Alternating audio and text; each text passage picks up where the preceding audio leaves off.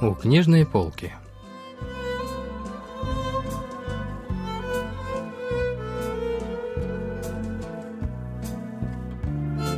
Рассказ «В поисках лошади» писателя Ли Сунвона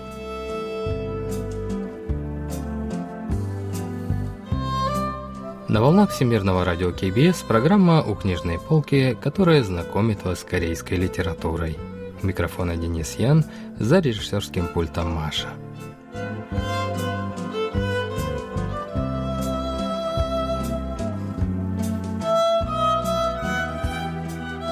Рассказ «В поисках лошади» писателя Ли Сун Вона был опубликован в 1996 году. Главный герой произведения – писатель по имени Ли Сухо, который получает заказ на написание рассказа о местности Понпён. Герой с неохотой соглашается взять заказ, потому что с этим местом его связывает ряд личных причин – когда он был подростком, ему довелось отправиться в это место на поиски своего дяди по папиной линии, который ушел из дома и не появлялся несколько месяцев.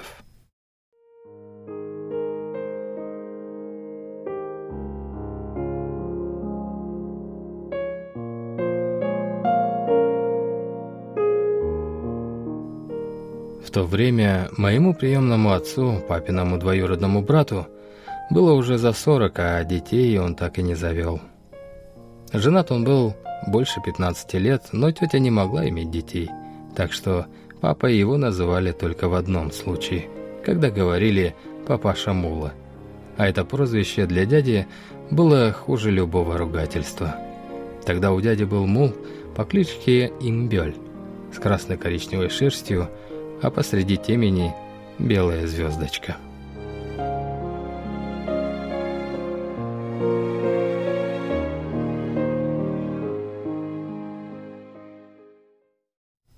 Сухо учился в четвертом классе, когда стало известно, что тетя жена пропавшего позже дяди бесплодна. Взрослые решили, что Сухо отдадут на воспитание в семью дяди.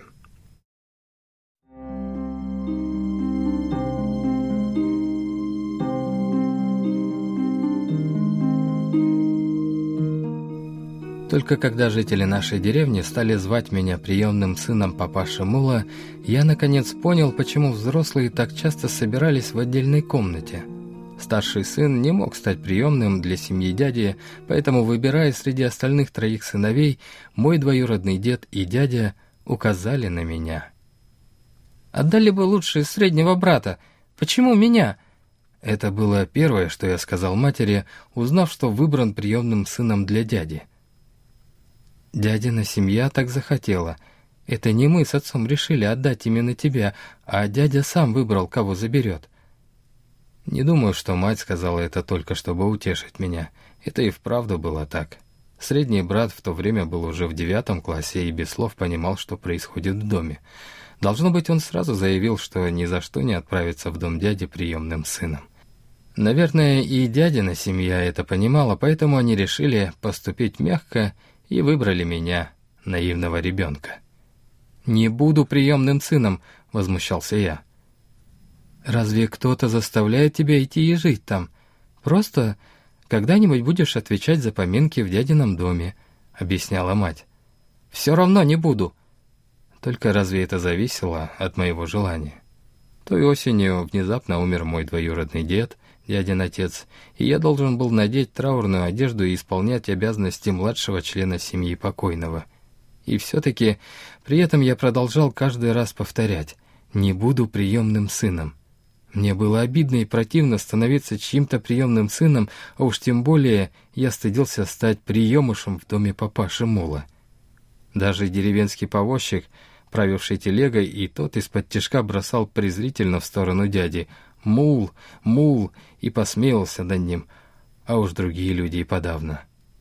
«Не буду приемным сыном, пусть передумает», — не успокаивался я. Больше всего Сухо стыдился не того, что его отдадут на воспитание в чужую семью, а того, что он будет сыном папаши Мула. Вот как объясняет причины мальчика профессор Пан Минхо факультета корейского языка и литературы Сеульского национального университета. 메밀꽃 무렵에도 나타나고 그리고 이 작품에도 나타나는 노새라는 짐승이 Мул – это животное, которое вывели путем скрещивания лошади и осла.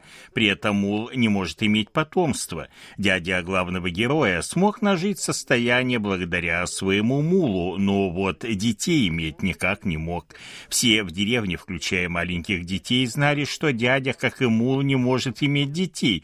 Сам этот факт вызывал в герое чувство стыда. Он не хотел становиться приемным сыном такого мужчины. мужчины. 요 노새 같은 사람의 양자로 간다라는 식의 그런 부끄러움을 이야기하는 거죠, 이 소설에서. Ты, возможно, не знаешь, но твой дядя неплохо живет. Ты только подожди, потом это тебе все по наследству достанется, не переставала говорить мать. Мне все это не нужно. Отмените решение. Я не хочу быть сыном в семье папаши Мула. Ты думаешь, каждый может позволить себе иметь Мула? — «Это могут позволить лишь обеспеченные и трудолюбивые люди», — продолжала мать. Почти всю работу в поле дядя перепоручил своему отцу и тете, а сам он перевозил на муле кирпичи или дерево в город. Такое разумное использование лошади позволило ему накопить приличное состояние.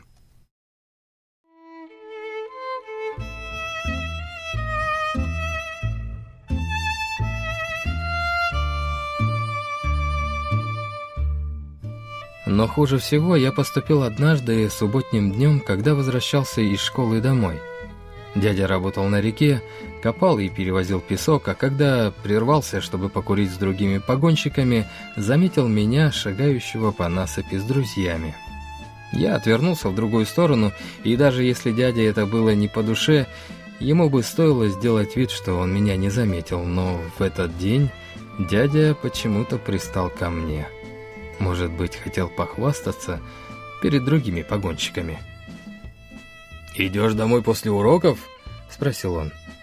Под взглядами друзей мне захотелось провалиться сквозь землю. «Пообедал после школы?» — продолжал дядя. «Сегодня ведь суббота», — ответил я. «Ну-ка, постой. Тебе надо поесть, раз уж ты мне встретился». С этими словами дядя вытащил из-за пазухи и подал мне хрустящую купюру в сто вон. Я взял деньги не столько из благодарности, сколько из желания поскорее убраться подальше. «Эй, Инбель, кто это?» — спросил один из погонщиков. «Наш будущий глава семьи, старший наследник», — гордо произнес дядя, поправляя кепку на моей голове. «Что? У тебя был такой взрослый сын?» — удивился погонщик.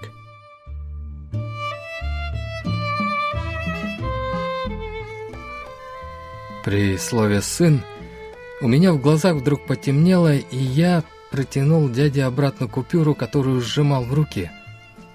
«Нет, я больше не хочу быть вам приемным сыном». В конце концов, я бросил деньги перед ним на землю, сунул портфель под мышку и убежал.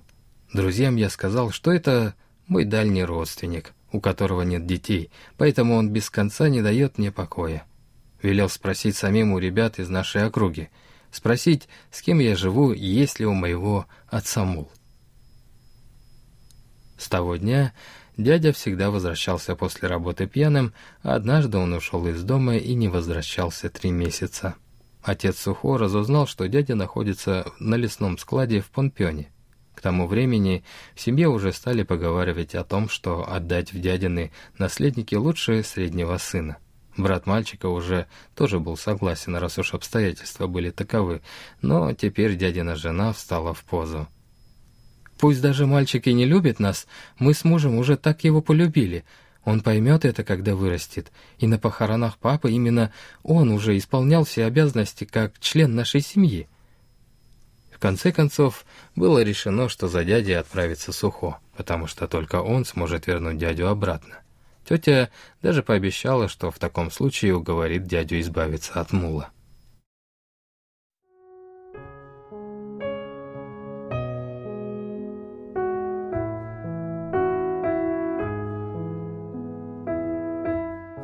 На следующее утро тетя довезла меня до центра волости. Я не хотел ехать в школьной форме, но старшие сказали, что так я выглядел аккуратнее. Тетя положила в мой рюкзак несколько вареных яиц и сунула, даже не посчитав, с десяток стовонных купюр, хотя родители мне уже дали на дорогу сто вон. В те времена ста вон школьнику хватило бы с остатком, чтобы доехать до Пунпена и обратно с двумя пересадками. Не дожидайся дядю, когда придет время обеда или ужина, Хорошенько питайся, пусть даже и в одиночку. И спать в одном месте не стоит, лучше найди себе ночлег», — давала наставление тетя. «Уберите хорошо дом и подготовьте мне комнату, даже если я не буду в ней жить», — ответил я. Помимо того, что наказали мне взрослые, я решил воспользоваться этим шансом по-своему. Приехав в Помпен, Сухо первым делом разыскал свою родственницу, которая сказала, что дядя остановился у хозяйки одного из рыночных кафе. Мальчик пришел туда и после подробных описаний дяди выяснил, что тот уехал работать на лесной склад и вернется только послезавтра. Сначала герой собирался сразу же поехать на склад, но потом решил дождаться дядю на месте.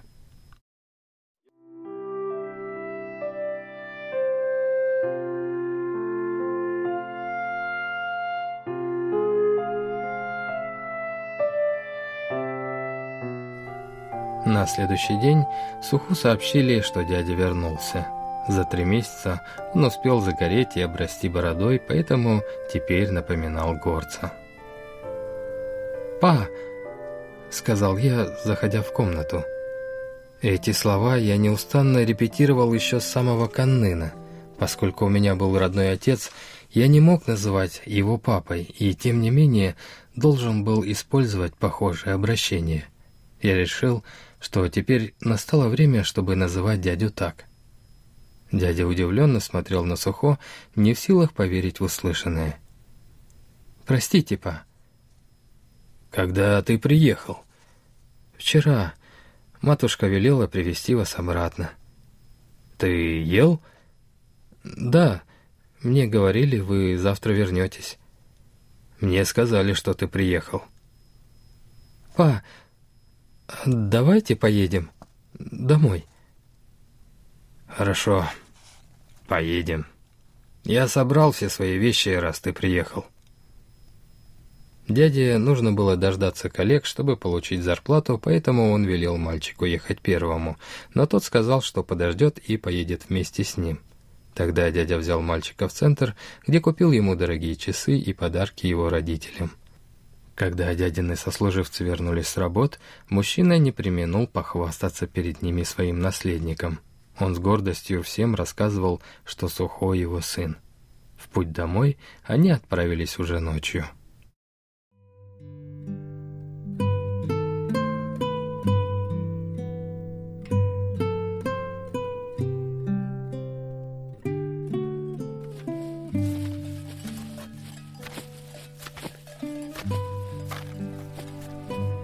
«Суго!»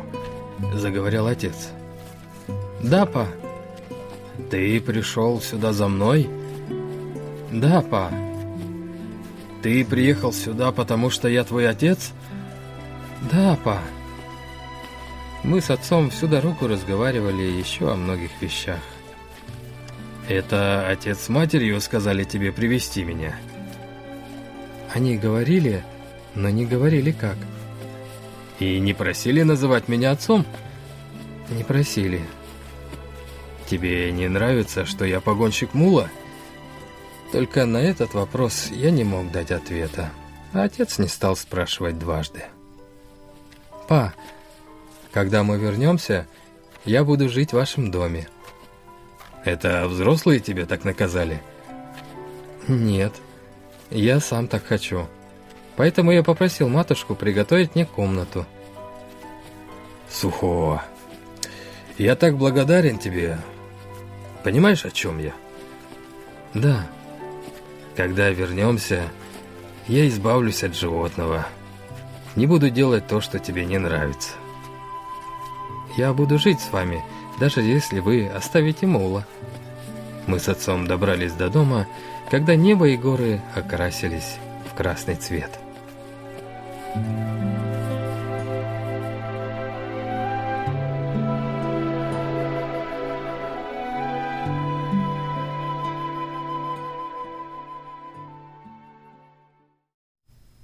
Сухо переехал жить в дом дяди и тети, хотя примириться с существованием мула ему по-прежнему не удавалось. В ссорах деревенские дети часто называли его приемышем папаши мула, и это сильно оскорбляло Сухо. Когда герой учился в девятом классе, мул повредил себе ногу и вскоре умер.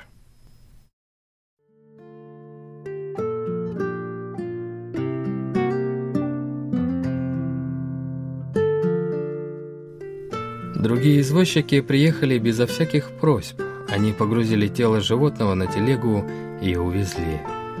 Отец не последовал за ними. Впервые после смерти двоюродного дедушки я видел, как он украдкой плачет.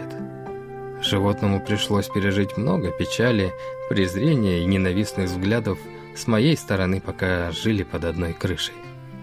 И при этом все, что я имел – появилась благодаря его спине. Если Мол и вправду после смерти превратился в серебряную звезду, то у меня навсегда останутся для него недосказанные слова и невыраженные эмоции. В своем рассказе я так и не смог написать о Муле. Но я жду, когда наступит тот день, когда я смогу по-настоящему написать о его печальной жизни. Это был Мул, родившийся от кобылы и осла, и обреченный носить тяжелые грузы и ходить на дальние расстояния, несмотря на любые невзгоды. И звали его Инбёль.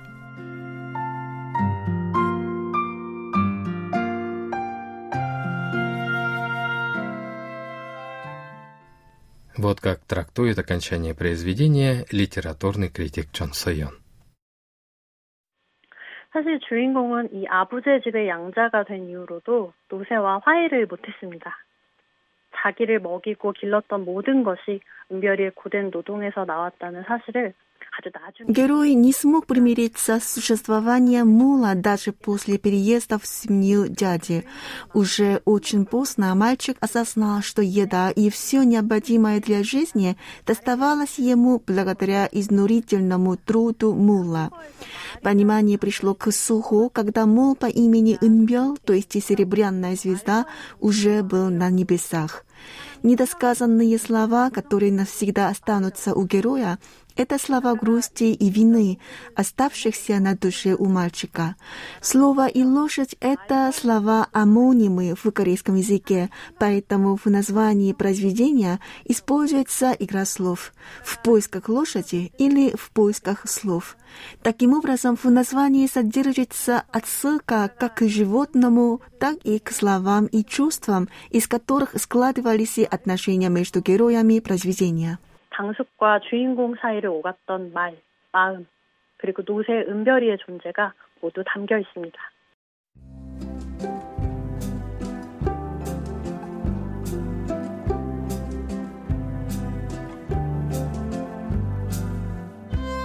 На этом мы заканчиваем наш рассказ о произведении «В поисках мула» писателя Ли Сун Вона. Спасибо за внимание и до встречи в следующий вторник.